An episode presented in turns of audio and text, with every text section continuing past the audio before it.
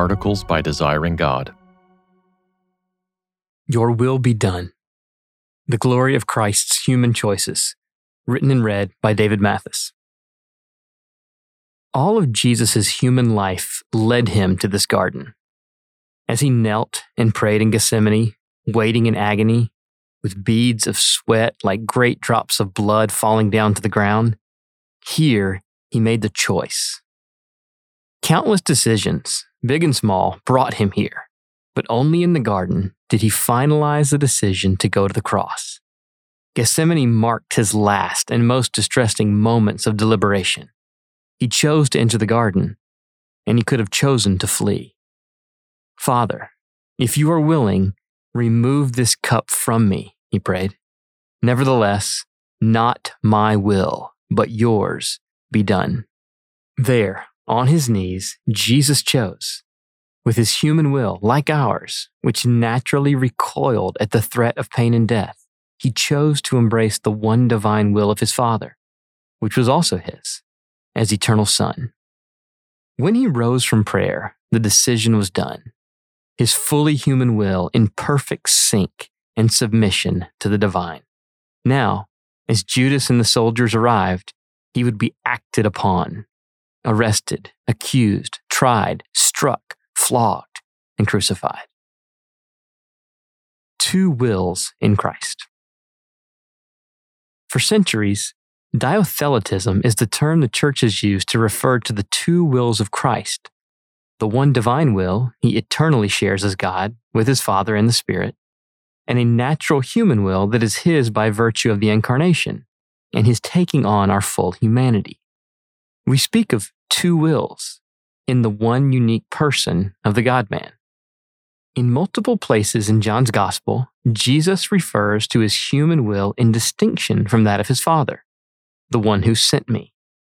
John 4:34 My food is to do the will of him who sent me. John 5:30 I seek not my own will, but the will of him who sent me. John 6:38 I have come down from heaven not to do my own will, but the will of him who sent me. Yet the place where Jesus' distinctly human will stands out most is Gethsemane. In those final moments of choice, before he is taken. And humanly speaking, there is no turning back.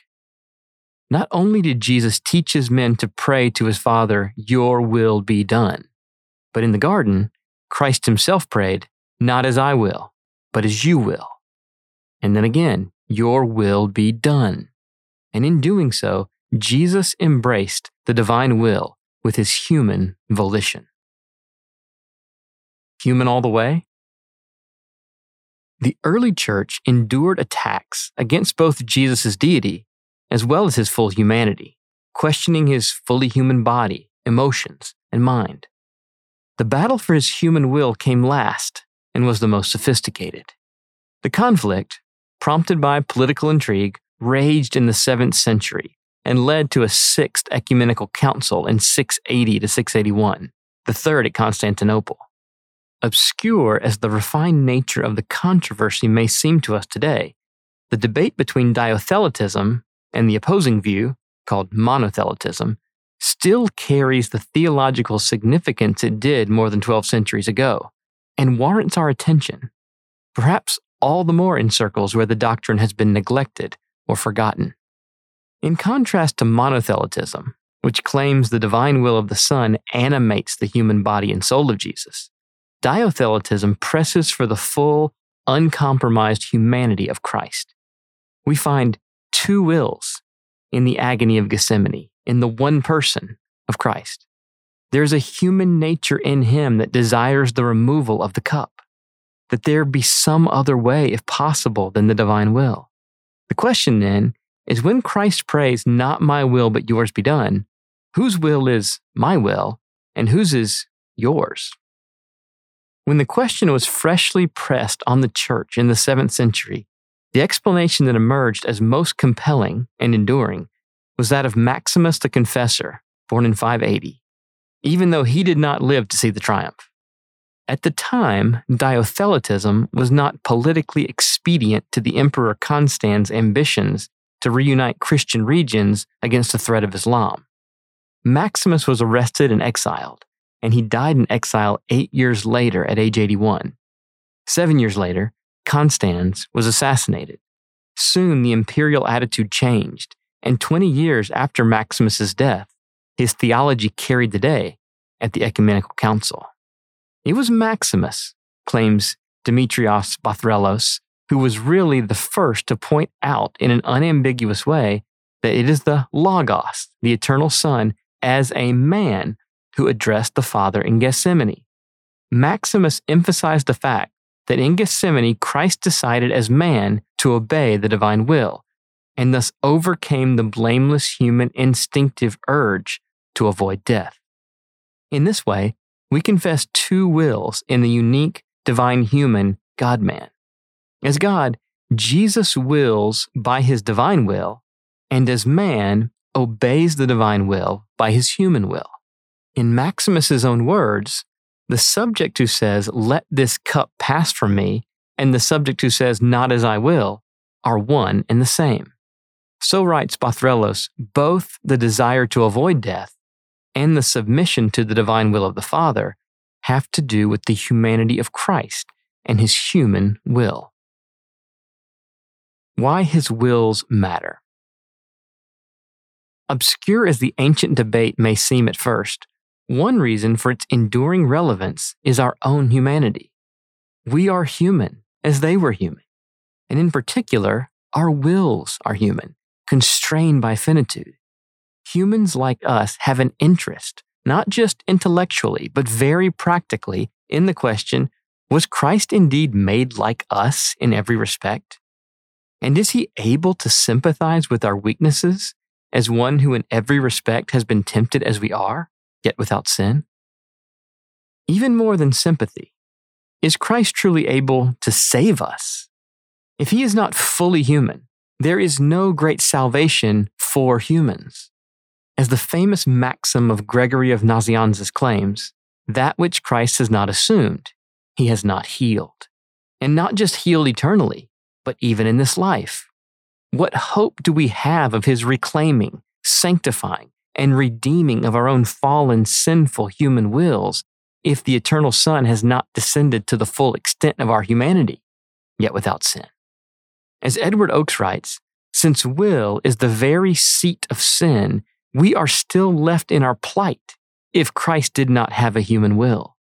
Would Christ come in human flesh and blood, emotions and mind, and leave the human will, the very seat of our sin, untaken, untouched, and unredeemed?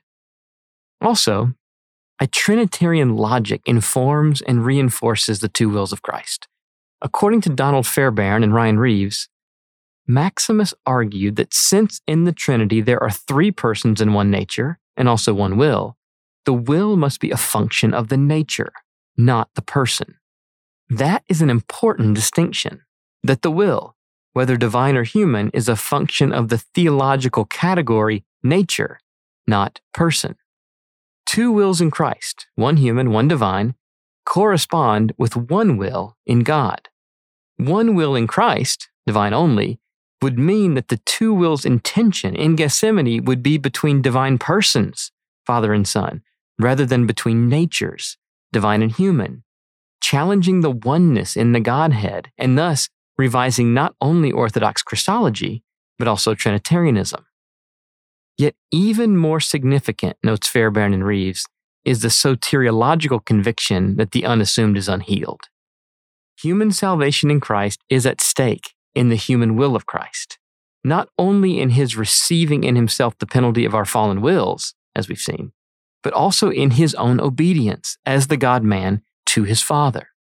As man, Jesus learned obedience through what he suffered, according to Hebrews 5 8. And as man, he humbled himself by becoming obedient to the point of death, says Philippians 2 8. Romans 5:19 says, "The many will be made righteous by the one man's obedience." A human obedience by virtue of the incarnation that Jesus would not have rendered apart from a human will. Cult of will. Not only does dyotheletism correlate best with God's triune nature, our human nature, and the nature of the atonement, But in locating the will as a function of nature rather than person, Dyotheletism guards us against the modern cult of will. Oakes warns when personhood is identified without further ado with the will, then the cult of will in Friedrich Nietzsche and his postmodern successors inevitably follows. Oakes points to Bathrellos's extremely thought provoking observation that so many of the ethical outrages of today can be traced to the error of identifying nature with person. Says Bathrellos, the tendency to identify personhood with nature or natural qualities, and especially with the mind, seems to occur quite often in the history of human thought. It is remarkable that in our own day, some philosophers of ethics give a definition of person based on mental and volitional capacities, and in doing so, make it possible to justify, for example, abortion and even infanticide. However far reaching the implications of Christ's two wills and full humanity, we as Christians are worshippers first and foremost. We declare, as the cardinal profession of our faith, Jesus is Lord. And when we do so, we submit to a sovereign not only infinitely high above us as God, but one who was drawn near as our own brother and friend, and went so low as to serve and sacrifice himself for us. In addition to his divine will as God, Jesus has a human will like us, with which he sympathizes, strengthens, and saves. For more resources, visit desiringgod.org.